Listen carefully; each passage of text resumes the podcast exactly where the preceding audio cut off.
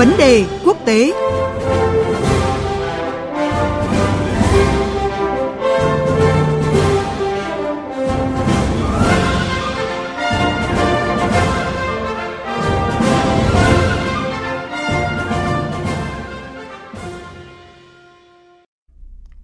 Hôm nay, theo lời mời của Chủ tịch Trung Quốc Tập Cận Bình, Tổng thống Philippines Ferdinand Marcos bắt đầu chuyến thăm cấp nhà nước tới Trung Quốc. Chuyến thăm dự kiến diễn ra đến ngày 6 tháng 1 tới. Đây là chuyến thăm đầu tiên tới Trung Quốc trên cương vị Tổng thống của ông Marcos. Hai nhà lãnh đạo dự kiến sẽ thảo luận về hợp tác kinh tế cùng các vấn đề an ninh khu vực.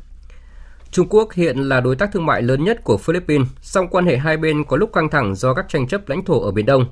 À, để có thể có thêm thông tin về chuyến thăm Trung Quốc của Tổng thống Philippines Marcos trong ngày ngay ngày đầu tiên của năm mới này, biên tập viên Quỳnh Hoa có cuộc trao đổi với phóng viên Bích Thuận, thường trú tại Trung Quốc và phóng viên Phạm Hà, thường trú tại Indonesia theo dõi khu vực Đông Nam Á. Mời quý vị và các bạn cùng nghe.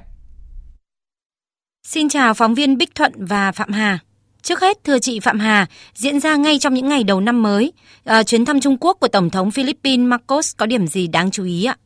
À, trước hết phải nhấn mạnh đây là chuyến thăm đầu tiên tới Trung Quốc trên cương vị Tổng thống của ông Marcos và là chuyến thăm song phương đầu tiên tới một quốc gia không thuộc ASEAN kể từ khi ông Marcos nhậm chức Tổng thống vào tháng 6 năm ngoái. À, diễn ra trong bối cảnh tình hình dịch COVID-19 tại Trung Quốc vẫn còn phức tạp, nhưng chuyến thăm như theo lời quan chức Philippines là không thể hoãn lại nhằm tái khẳng định mối quan hệ láng giềng thân thiện giữa hai quốc gia.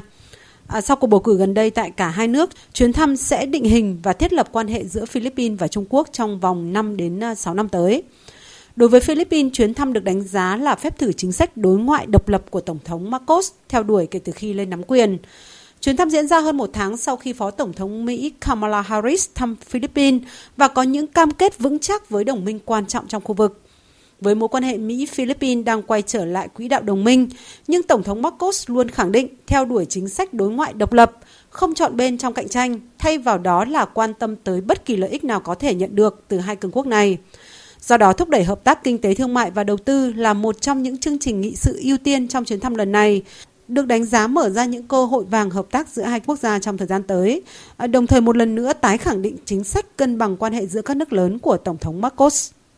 Chủ tịch Trung Quốc Tập Cận Bình đã nhiều lần bày tỏ thiện chí là thúc đẩy quan hệ song phương với Philippines.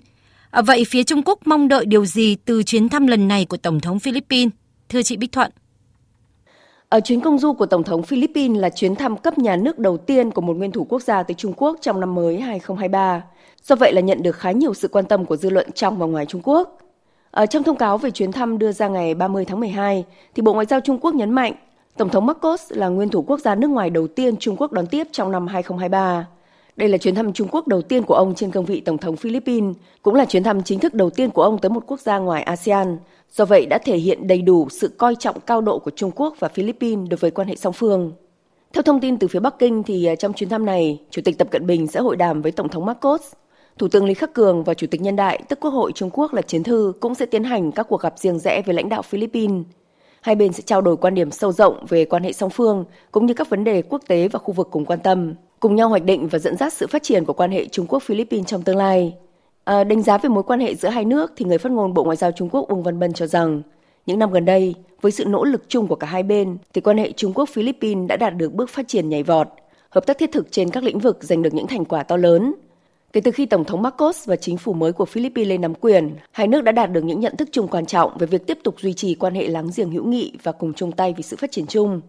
Ông nhấn mạnh là Trung Quốc mong muốn cùng Philippines coi chuyến thăm này là cơ hội để kế thừa tình hữu nghị, làm sâu sắc thêm tin cậy lẫn nhau, tiếp tục thúc đẩy hợp tác trong bốn lĩnh vực trọng điểm là nông nghiệp, cơ sở hạ tầng, năng lượng và nhân văn, xây dựng mối quan hệ ba tốt gồm láng giềng tốt, họ hàng tốt và đối tác tốt,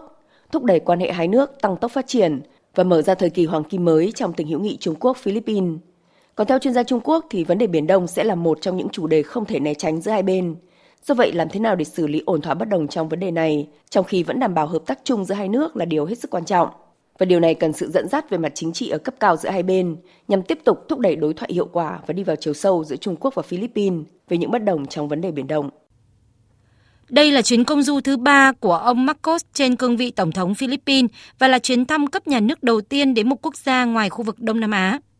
À, thưa chị Phạm Hà, các nhà lãnh đạo của hai bên sẽ thảo luận những nội dung quan trọng nào ạ? Cũng như các chuyến công du nước ngoài mới đây của Tổng thống Marcos, kinh tế và thương mại là ưu tiên hàng đầu trong chuyến thăm. Năm 2021, Trung Quốc là đối tác thương mại hàng đầu của Philippines với à, tổng kim ngạch thương mại trị giá 38,35 tỷ đô la Mỹ.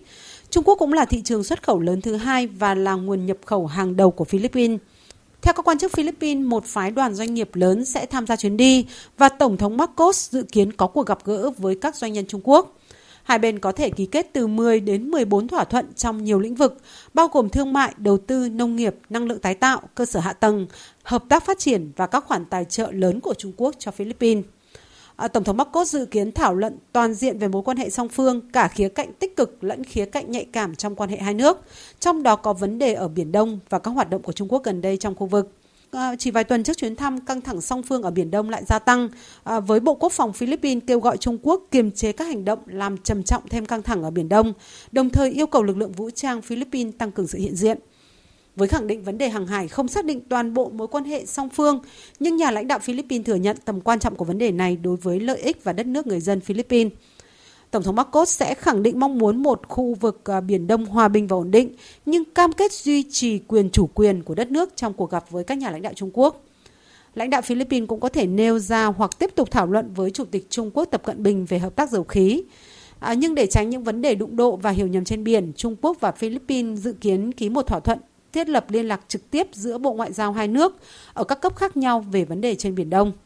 À, có thể nói theo đuổi chính sách làm bạn với tất cả các nước nhưng Tổng thống Philippines vẫn luôn khẳng định sẽ không nhượng bộ trong vấn đề chủ quyền. À, điều đó cho thấy chuyến thăm đến Trung Quốc lần này của Tổng thống Philippines không nằm ngoài mục tiêu à, thúc đẩy hợp tác với các đối tác vì lợi ích quốc gia nhưng vẫn kiên quyết không nhượng bộ vấn đề chủ quyền chiến lược quốc gia.